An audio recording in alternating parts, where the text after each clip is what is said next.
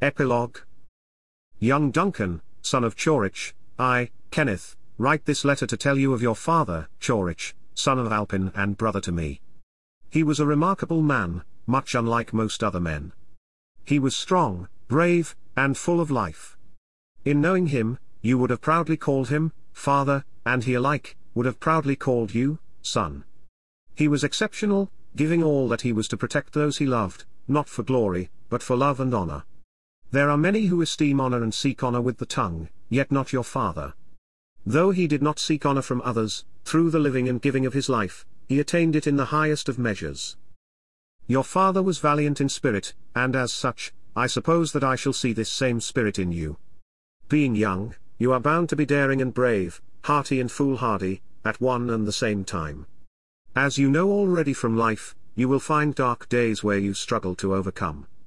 And so I share with you a trace of wisdom gained in the years given me. I encourage you to move beyond your losses and live life fully, and in doing so, I urge you to find contentment in all things. You see, in the spring of life, a man pursues those things he prizes most dearly. He aspires to great heights. Whether want or need, whether right or wrong, he pursues them with all exuberance and fervor. The summer of life then follows and brings a man his challenges, the things that stand in the way of the desires of his heart. Here a man finds how earnestly he truly wishes to attain such treasures.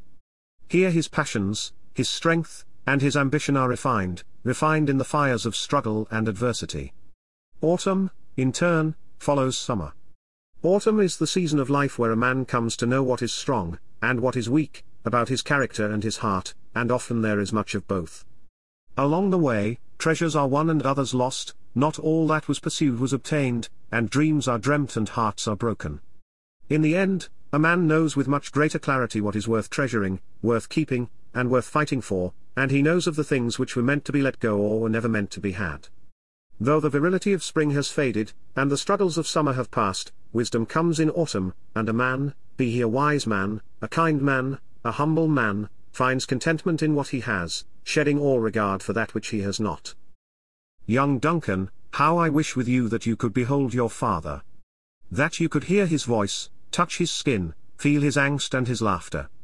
Were he with you, he would teach you to fight for good, and fight hard for it, and to put all you have into life through good and bad times, for all men see both. Live free, and give what is called of you to preserve that freedom. For you are free this day because of what your father gave. Though losing him has left loss in your heart, and mine, he was the kind of man who would rather have you live in Dalriada's freedom with only his memory, than to live in bondage with him at your side. Thus, I adjure you, cherish freedom with all your might. And be assured of this in life, the things you find worth treasuring will require you to toil and fight to attain them. For it is the sacred value of such things that make them worth the fight.